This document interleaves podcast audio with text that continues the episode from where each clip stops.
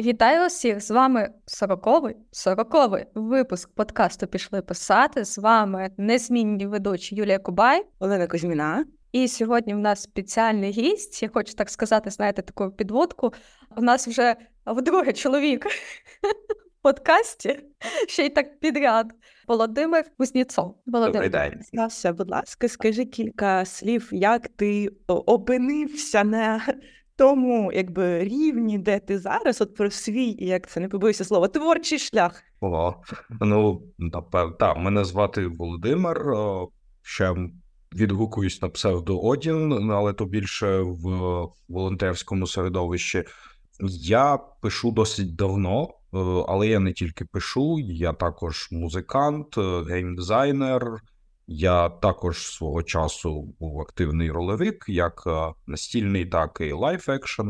Ну і тому питання того, чи ну ще я коміксист, е, хоча не художник, а сценарист, і тому питання, типу, ну як я до того прийшов, то було напевно неуникненно, тому що я тим займаюся ледь не з середньої школи, мабуть. Е, але більш-менш активно я почав писати і видаватися відносно нещодавно. Це десь, напевне, там з кінця нульових, початку десятих. Ну і от тепер я тут. Ви напевне можете мене знати як автора заколот невимовні культи, дарк фентезі роману Вогневир, а також автора і одного з редакторського колективу порталу Бабай, присвяченого темним мистецтвом різноманітним. Ну там куди десь глибше можна залізти, можете знати мене як геймдизайнера видавництво Кордова або перекладача настільних ігор. Не так, щоб багатьох, але та, є і такий етап в моїй біографії. І, в принципі, напевно, все. Я тоді додам питання поза списком нашим, а, яке люблю ставити всім, хто в таких більш темних жанрах працює. Лю, е, лю, люди люблять питати: ну ви ж такі, типу, зовні хороші, милі люди, як ви там опинилися? Чому ось у тебе більш такий фокус, принаймні в письменництві, на темних жанрах? Ну не тільки в письменництві та в музиці, здебільше мої проекти були такі доволі похмурі і страшні. От.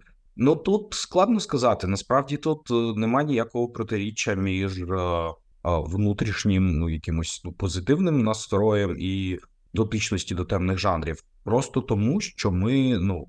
Мусимо мати якусь віддушину і мусимо мати якийсь стимул для певних емоцій. Якщо людина не агресивна, якщо вона не ходить е, по вулицях, не б'є і не грабує людей, то у неї ну і взагалі не влазить от в такі прям суперекстремальні активності, які можуть закінчитися травмами і каліцтвами, то зазвичай ну, їй якось треба відчувати оцей адреналін раш, страх там і навіть якийсь там лють, можливо. І тому вона шукає замінників, вона лізе в такі речі, які дозволяють їй відчути ці емоції бажано безпечно. Тому так само, як люди читають темні жанри для безпечного відчуття цих емоцій, цього приливу та адреналіну, страху, активізації якихось внутрішніх своїх там ресурсів. Так само і пишемо ми і створюємо це, напевне, для того. Ну, є, ну, це ціла теорія. У нас, наприклад, навіть в свіжому номері, ну, відносно свіжому Фензіна Бабай, другому номері, є окрема стаття від нашої редакторки Серафіми Білої, яка так і називається Навіщо нам жах? Вона досліджує ці моменти. Я також свого часу робив і лекції, і публічні виступи щодо того, як працює темна література, і не тільки література, будь-які темні жанри, і чому вони досить привабливі. Я от ну, дуже люблю цю цитату в інтерв'ю фантастичних токс, які вони брали спільно з Бабаєм у Джо Гіла. От Джо сказав, що каже, на які фільми зараз ходять в кінотеатр американці. Це супергероїка, це Marvel Cinematic Universe, там MCU, і це жахи. Ну, це дві два жанри, на які типу американці ходять постійно. О, Тому та жахи ну, вони актуальні і вони трошки випилюють. Тут інше питання в тому, от зараз його дуже люблять ставити. От ну на, на дворі війна, о, там все дуже жахливо от в житті у нас. О, скажіть, будь ласка, типу, навіщо нам ще жахи видувані, якщо у нас багато жахів реально? О, відповідь теж досить, досить проста, тому що видумані жахи, вони безпечні вони дозволяють втекти теж в цю реальність без реальної шкоди для себе. Я тут прям додам, бо мені так цінно було теж почути цю думку, що вигадані жахи під час війни це певний контроль і безпека. Бо у мене було от вся та сама думка, що я довго не могла читати художку е, після початку повномасштабного вторгнення, і тільки таким хардкорним трилером а, з купою кривавої каші я себе повернула до тями, бо думаю, ну це ж вигадане, це ж можна закрити. Це було так класно. І дякую, що ти цю тему піднімаєш. Ми, можливо, знімемо табу деяким читачам і читачкам, які зараз там з острахом дивляться на темні жанри. Ми минулого разу записували подкасти з Владом, піднімали тему супергероїки, як вона повпливала на наш жанр і так далі. Ми хотіли трішки ще потім почути іншу думку людини, що насправді е, змінило фокус в сторітелінгу з епічної супергероїки на такі собі локальні історії. Ну, як ми всі знаємо, так, все ще існує там Марвел і його там ну, глобальні суперепічні штуки, та, але ну, на мою скромну думку, і на моє там бачення сучасної, ну, сучасного літературного ландшафту, там жанрової літератури, та він набагато більш стає сфокусованим на персонажах, і навіть якщо у нас є лінія, яка загалом розповідає про якісь глобальні події і там втручання ну, в глобальну історію, то так чи інак вона все одно подається через призму персонажа і через призму того, як він це проходить. Я думаю, що це частково пов'язано зі, по-перше, ну з тим, як е, бачить світ ну, сучасне нове покоління, і як ми переорієнтовуємося. Ми можемо сто разів говорити там про аутентичність, про якісь свої там регіональні культури, але ми мусимо розуміти, що ми є абсолютно залежними від західної американської культури. Вона масової культури, і саме вона закладає цей дискурс. Там з нею можливо на якомусь рівні може змагатися японська культура масова, зокрема аніме та манга, ну і частково відеоігри. Але це знов таки не все. Ну, от кіно Японія взагалі не зачіпляє. Там ну, трошки то зачіпляє Корея, але знов ну ми бачимо те, що ми бачимо. Гра в кальмара, зокрема, не стала б такою популярною, якби її не взяв Netflix. Ми б її про неї не знали. Я вам кажу, як людина, яка корейське кіно дивиться з нульових. Воно існувало раніше, от багато, і воно було класне, і мені подобалось. От, але про нього ну, здебільшого ніхто ніхто у нас не знав. Суто через те, що воно не пройшло через американську культуру. Так само аніме і манги японські, здебільшого ми про них дізнаємося через американські релізи і через те, що воно вистрілює. Для мене єдиним було виключенням таким дивним. От у нас е, наша ідея видає е, серію Ганібал. От вже 4 томи, здається, вийшло. Всього їх там чи 9, чи 12, я боюсь помилитися. І тільки зараз в Америці нам збираються її видавати через Kickstarter, тому що цього автора наступна робота отримала екранізацію і стала популярною. Типу, він став популярним і став зацікавленим. Тобто, це той рідкісний випадок, коли ми обігнали їх, типу, от офіційним виданням. Але це ну радше виключення, яке підтверджує правило. Повертаючись до цього, та я трошки розтікаюся думкою, але це ну, важливо. Повертаючись до цього, ми приймаємо будь-яку жанрову літературу, будь-які. Ну тут ми говоримо про літературу. Насправді з музикою немає ніякої різниці. Музику так само 99%, які ми слухаємо, це або американська, або створена під впливом американських трендів, от е, американських законів. Уся жанрова музика там ну вона є американською, і всі ну за знов за рідкісним виключенням, де там трошки долучилися європейці. І зараз в Америці світ сприймається геть інакше. От е, ну я не хочу там вдаватися до штампів там з зумерами, але о, от сучасне покоління американців воно дуже індивідуалістичне, воно дуже сфокусовано на собі. Полюби себе таким, як ти є. Ти мусиш там бути сам, ти цінувати сам себе, там не треба там знецінювання себе. І Оце все все. О, я хочу підкреслити, що я кажу це не як засудження, я кажу це просто як факт. І тому, коли загальний суспільний дискурс він переходить е, в це внутрішній фокус, то література, ну будь-який фікшн загалом, він мусить відповідати тому дискурсу, і він мусить, ну, якщо людей переймає позиція там різниці між статтю та гендером, та що стать є стать, це біологічний фактор, а гендер може бути ну, це психологічний і соціальний конструкт, то це внутрішній фокус. Якщо ти розбираєшся в собі, чи ти є чоловік, чи ти є жінка, чи ти щось там між ними, то це про тебе, про твоє самовідчуття і про твій внутрішній світ, а не про те, як на тебе впливає там суспільство. Хоча ну тут насправді внутрішнє протиріччя, але не будемо про це. Суть в тому, що проблеми твого внутрішнього я тебе починають переймати більше ніж проблеми світу. Моє припущення в тому, що вони, коли в тебе остання війна на твоїй території була 1800, закінчилась в 1865 році, то в тебе та трошки інший градус проблем.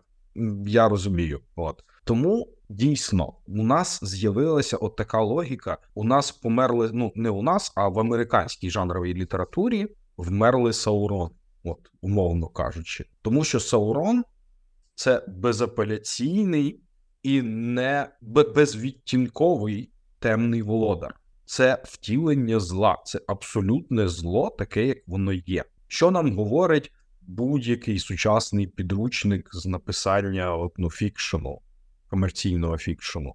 Каже, що подумайте, пропрацюйте мотивацію вашого лиходія, зрозумійте, чому він став такий, побачте його там хороші сторони, там от це все.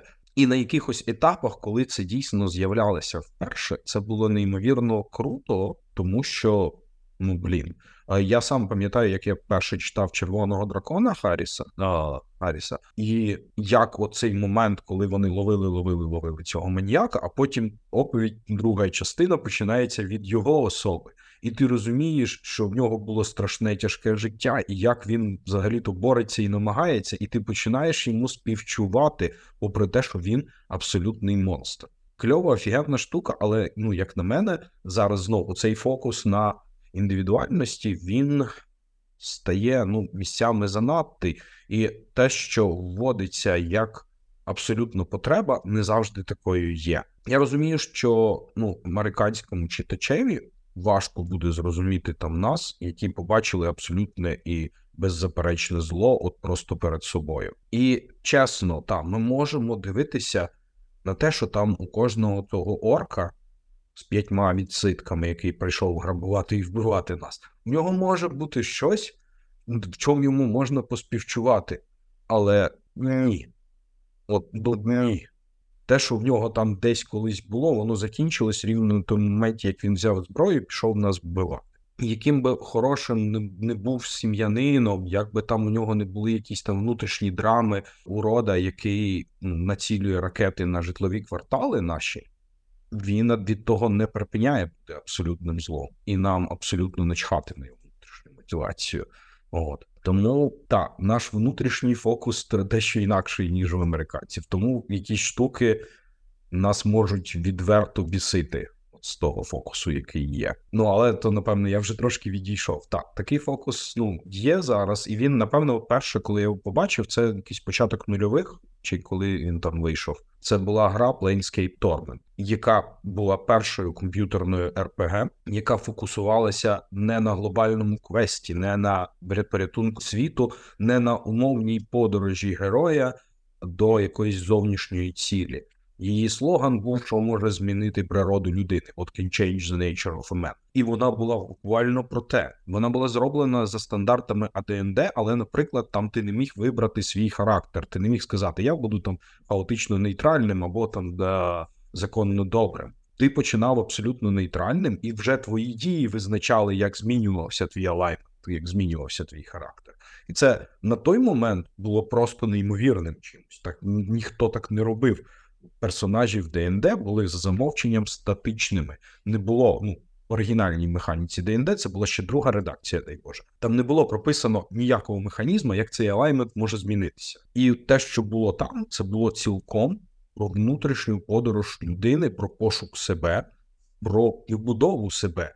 І в кінці кінців фінальним босом цієї гри був ти сам.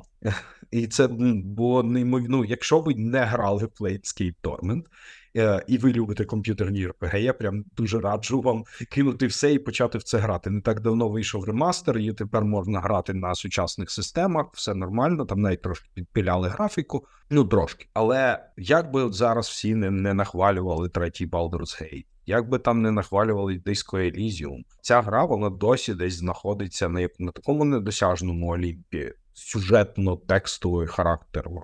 І з таким незвичним світом, що навіть спроби зробити її там spiritual successor до Tides of Numenera, який робився за тими ж принципами, він все одно не витяг.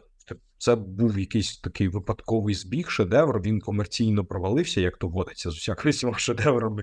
От, але так, він показав, що можна зробити епічну фентезі історію, сфокусовану на головному герої на одній людині. Я про неї можу там місяцями говорити просто.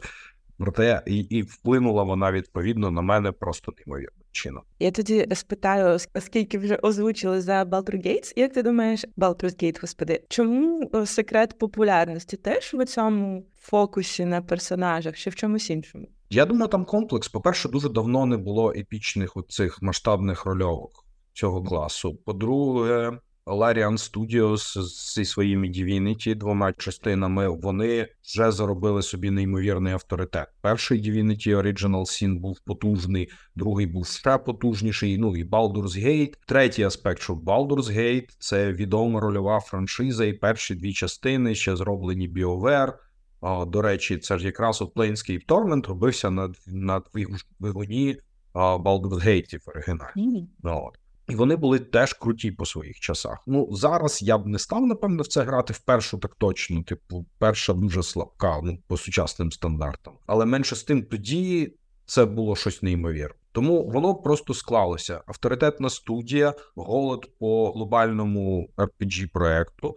І третій, ну, типу, відома серія. Все це склалося в одно, високий кредит, кредит довіри, і тому він популярний. Але наскільки я, я ще в нього не грав, і я не маю своєї думки щодо цього, але зі з друзів і знайомих е, дум, думці, яких я довіряю, там ну не все так добре, як здається. Вона місцями там, де не треба перевантажена, там, де треба недовантажена, не знімаючи там цього по аспекту того, що вона є грою року, проблеми певні є. Але просто ну наразі вона вийшла там, де, де не було конкуренції. У нас коли останні ну Pillars of Eternity і Tyranny вийшли, типу, от, але вони вийшли вже досить давно. Скільки їм вже років там?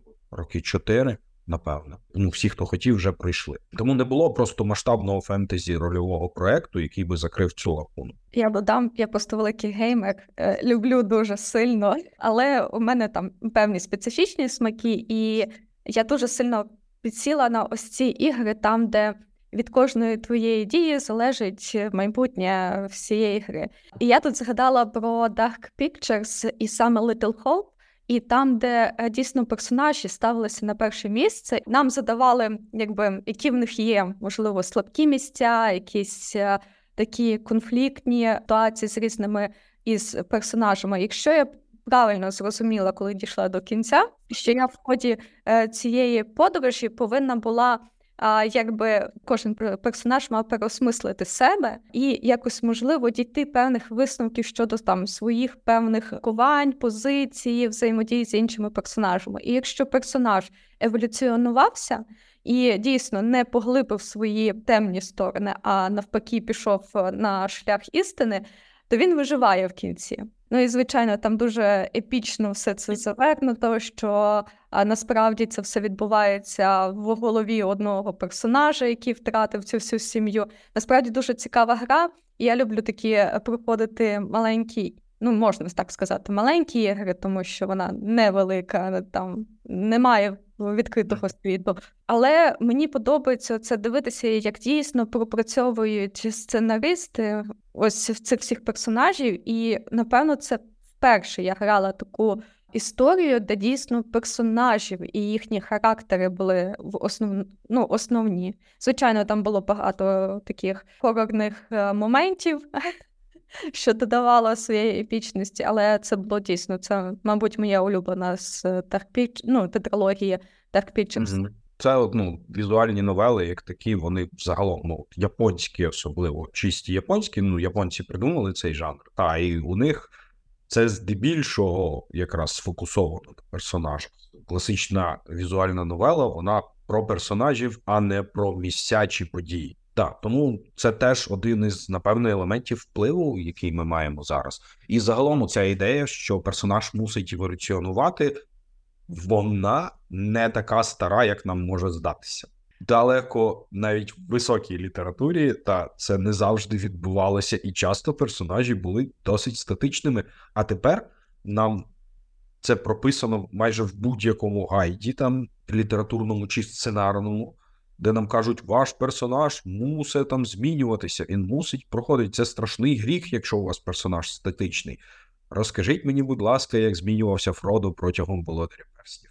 Ну, ну він змінювався окей, типу. Але от сказати, що це прямо такий от помітна шкала. Окей, добре, фіг з ним з Фродо, давайте поговоримо про те, як змінювався, наприклад, Леголас. Це як дуже банальний приклад, і чи це робить це книгу поганою? Ну ні, не робить. Вона просто відповідно сфокусована не на персонажах, а на зовнішньому. І навіть ті зміни, через які проходять Арагорн, Гендальф, через які проходить да, Фродо і Сем, змушені там діяти самостійно, змушені приймати якісь певні рішення. Зміни, через які проходить Голум, вони теж радше плот дрівен, ніж дійсно про них. А іноді, от я всі знають, що я досить е, стримано, скажімо так, ставлюся до Ребекки Кван, от, і до її, ну, зокрема, макової війни. Я не читав Вавілон ще, можливо, там все краще. Але одну макова війна, вона прям ну, дуже хворіє на, на ці дитячі хвороби, і там, зокрема, видно, що от дуже поставлений фокус на оцю зміну персонажа, і там навпаки, от таке враження, що події підганяються під те, як мусить змінитися персонаж. І місцями оці зміни, вони такі. Ну, окей, мені набридло це писати, я буду писати про інше, тому що в мене зараз персонаж буде інший. І це місцями досить дивно. Нарешті ти сказав, да, да, так, мені треба порадіти. Я, у нас були були моменти, я вже не не, одному стрімі палав з Ребекки Кванту, я вже заспокоївся, і я досить спокійно так стримано про це говорю, та, але мені не сподобалася ця книжка, ну, Попівар. І, можливо, там подальші томи вони стали краще, але я просто не знайшов в собі сил читати далі це. Так само ці Shades of Magic Вікторії Шваб теж мене так мені було дещо некомфортно їх читати. Ну там, там якраз. Через фокус на персонажах не стільки на зміну і на еволюцію, а на те, що ці це мусить бути дуже likeable персонажі. Вони прям видно, що вона їх прописувала так, щоб от хлопчик подобався дівчаткам, а дівч... Е, дівчинка теж подобалась дівчаткам, бо от але щоб вони асоціювали її з собою. І я нічого не маю проти. Я, до речі, от нещодавно прочитав, знайшов термін, який не знав. От у нас кажуть жанрова проза і висока полиця. Я знайшов американський відповідник. У них це називається literature fiction, fiction і commercial fiction. Типу, літературна проза і комерційна проза. От вони ділять так. І, типу, як хід в комерційній прозі, цілком окей. Я як людина, яка сам пишу ну, комерційну прозу. Я не пишу високу полицю, я не вмію. Або не хочу, або не вмію, або бачу інакше. Менше з тим.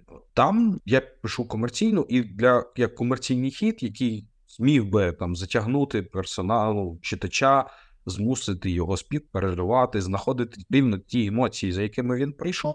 Це прекрасно. Не кожна книжка мусить тебе обманювати, не кожна книжка мас, мусить ставити все з ног на голову. Іноді ти мусиш отримувати те, за чим прийшов. От літералі. Береш і пішов, береш книжку там жахів і отримуєш жахи. І це чудово. От. А буває, буває та кльово, коли книжка обманює твої очікування. І вона каже: Дивись, ну тут напевно буде так, а потім ну, буде геть інакше. Окей, тоді, якщо ми вже заговорили про очікування, я, мабуть, трошки пострибаю по нашим питанням і спитаю, як ти вважаєш, чи наші українські читачі, ну у нас, мабуть, все таки термін е, жанрова проза проти комерційно не проживеться найближчим часом, бо комерційно немає нічого.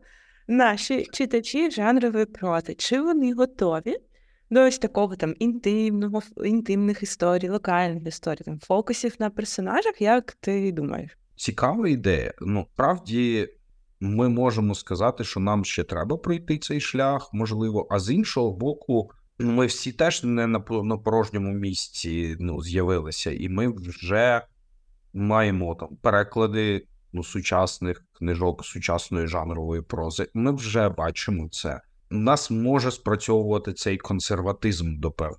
Come on, у нас досі Лавкрафт один з топових типу жанрових авторів продаваних. Але ну, з іншого боку, там є там Сара Маас, теж один з топових продаваних авторів. І я не бачу в тому насправді протиріч, тому що читають їх все ж таки різні люди, здебільшого. Але ну так, у нас е, є момент того, що ми знаходимося на певній відстані, умовно, позаду цього розвитку.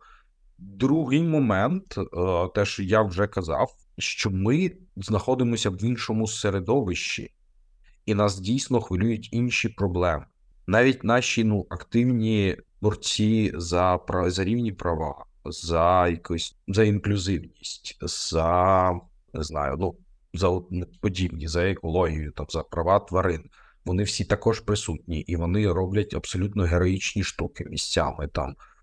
Всі ми це бачили, але ми робимо їх в геть інакших умовах. І, зокрема, мені здалося, от не те, що здалося, я такий несподіваний для себе висновок зробив, що от через цей фокус е, на індивідуальності, який зараз панує в Америці, ну в західному суспільстві загалом, серед вестернерів, ми і маємо те, що їм легко повірити, що ми, тут усі нацисти, тому що ідея вірності своїй державі і боротьбі за національну ідентичність, вона їм певною мірою вже чужа. Вони її бачили десь на екрані, і навіть в якомусь ну от фікшені умовному вони вже її не, ну, не вбачали як ну, щось хороше. Тому будь-яка фраза, яка так чи інакше ґрунтується на слові нація, у них в першу голову буде асоціюватися саме з нацизмом. І різницю між нацизмом і націоналізмом їм буде провести досить складно. І тут працює зворотня штука, і нам їх о, оцей фокусування, воно куди менш важливе. Ти такий, от, мене ущемляють, тому це фетшеймінг, там, наприклад, ти такий фетшеймінг, ракета, фетшеймінг, ракета. Ти нахуй, будь ласка.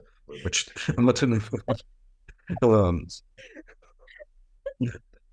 е, ми не можемо їх зрозуміти. І тому ну, от частково оці штуки, які будуть дуже потужно залітати і резонувати для західного читача, для наших можуть бути просто незрозумілими. Я вже про це ну, теж колись казав. Що ця ідея, що визначає там грімдарк фентезі, або як у нас його називають темне фентезі, визначає, зокрема, сіра мораль персонажів. Ну, от, типу, персонажі не є зовсім добрими, вони, типу, хай і там часто з позитивними мотивами, але роблять якусь фіпрутню. Або, ну, в принципі, роблять якусь. Як е, най- найвідоміший, напевно, для нас там приклад це Сем Ден Глокта. Так же, здається, з ну, Глокта точно, а це, це попередній, не пам'ятаю, Джо Беркромбі, ну, трилогія першого закону. І от він, типу, абсолютно відразний негативний персонаж і робить багато фігні, типу, ну, багато негативних поступків. Але в результаті він, типу, якось виростає в щось там хороше. І всім дуже подобається цей персонаж. Ну тому що він там прямо топчик. У нас подібне не буде резонувати. Якщо ти будеш ну, зараз умовно проти, ну, брати за прототип когось нашого ГРУшника, який, типу, ну, або контррозвідника, який ловить цих місцевих там шпигунів, там агентів ФСБ і натягує їх по повній і там катує навіть. То ти такий, а чому, чому це сіра мораль? Це не сіра мораль, він це правильно робить. Якщо б не, не він, ну що, ну, тоді б це по нам би прилетіло, умовно. Чи, чи тоді б там, типу, загинуло більше наших хлопців. У нас оця ідея ну, нашого хлопця, наших, вона інакша, тому що у нас у кожного купа друзів, родичів зараз воює. І ми, ну, якщо ти нормальна, адекватна людина, а не йо, вибачте, не я це і Я напевно вам зробив дуже такий. Звісно, ти, там, типу, можеш не рватися і ти служити сам, але ти принаймні розумієш, що ти дуже завдячуєш тим людям, які за тебе пішли і зараз там ризикують життям, живуть в абсолютно некомфортних. Це якась типу дуже неправильне слово, в жахливих умовах заради того, щоб ну, спокійно от зараз записував подкаст, умовно кажучи. І тому у нас оце ставлення наші це не якась абстракція, це не погляди на життя. У нас можуть бути погляди на життя з кожним конкретним вояком дуже різні. І я це бачив прям, де в одному підрозділі дуже ефективно служать і взаємодіють там ультралівий і ультраправий два бійця. І їх абсолютно там не кліпе їхні там розбіжність тип, ну, на цьому етапі. От наш це буквально наш, це друг, родич, близький, знайомий. І тому у нас сіра мораль, вона йде лісом. У нас немає сірої моралі. Ми існуємо в екзистенційній кризі. У нас або держави буде, або її не буде. І це залежить від нас зараз. І це те, чого американці не відчувають. Хоча вони дуже голосно, якщо ви пройдетесь там по цьому гостросоціальному, там умовно, Ютубу або Тіктоку американському, вони всі там кричать про кризу нації, про те, що Америка із факт, там це все. Але це настільки смішно і ну, комічно і неправдиво виглядає в наших очах, що це такий ти просто ну окей, та я майже тобі вірю. Але та це нормально, це абсолютно нормальна ситуація. В них різні фокуси. І тому чи можемо ми зараз сприймати от той порядок денний, який формує американців? Ми могли, але десь там на початку десятих, напевне, там десь на ну, ні. Окей, десь от якраз от це була золота доба, 16-19 роки. Якраз коли ми досить відштовхнулися від російськомовного простору, щоб вже почати активно сприймати напряму там американський та, культурний простір, але все ще ну, не влізли в те, для багатьох війни не існувало. Ми Мені дуже сподобалася колись така фраза. Та ну вона про інше. Та ви живете в Польщі 39-го, а а хочете жити так, ніби а, а поводитесь так, ніби живете в Німеччині 91-го. Це дуже пророцька була фраза і дуже сумна. Але ми та дійсно жили у цій Польщі 39-го. Вона на той момент була. Якраз, якщо подивитися історично, дуже така, от якраз романтична і така натхненна і прекрасна. І ми такі були натхненні, романтичні, прекрасні і наївні. Зараз ми вже, я сподіваюся, менш не. Не всі, не завжди, але ну, куди дітися, всі ми різні. От, але так, тепер оця прірва між нами стала більшою. І це прикольно, що ми можемо говорити про внутрішні проблеми і про внутрішнє сприйняття. Але ну, ми мусимо розуміти, що ми мусимо про це говорити через призму. Ну, навіть внутрішнє ми мусимо оглядати через призму зовнішнього, як це робив Влас Толкін. Тому що він теж писав про глобальну війну і про екзистенційну кризу. Десь так я вважаю, напевно. Згадала просто, ми говоримо про це все, і, і я, коли почалося повномасштабне вторгнення, вирішила перечитати самого Гаррі Поттера. Ну, звичайно, що ще людина має робити, як не почитати там, де вбивають е, війна і так далі. І коли я прочитала, я, я по-іншому сприйняла цю книгу абсолютно по-іншому. От. І я, так. і я зараз не розумію людей, які вибілюють смертожерів і, і Волдеморта. Тому що вони, е, ну, в принципі, там дуже багато паралелей з тим, що роблять орки. Просто Просто Мгм. деякі роздуми Волдеморта це ті самі роздуми Путіна на рахунок нашої нації. І я тепер так подивилася і думаю, боже, Джоанна Рowling про серйозні речі говорила, а потім строчить фанфіки про те, як е, Володя все нормально, він насправді просто травмований, а в душі він квіточка, і Белатриса Лестринчика закатувала там дуже багато маглів. Насправді вона теж квіточка, і вони всі повинні жити щасливо і в добрі. І я зараз така сиджу і думаю. Ми це розуміємо зараз, і ми це по-іншому сприйняли, тому що ми з цим зіткнулися. Але інша частина світу для них оця е, сіра мораль, ось оце травмоване дитинство. Вони всі бідні й нещасні. І це не вони просто такі хворі на голову е, персонажі, Мгм. а це таке дитинство у них було важке. Так. Не всі, слава Богу, є ті, хто розуміють. Та ну це- загалом оцей тренд I can fix her, типу, або I can fix him, типу, от.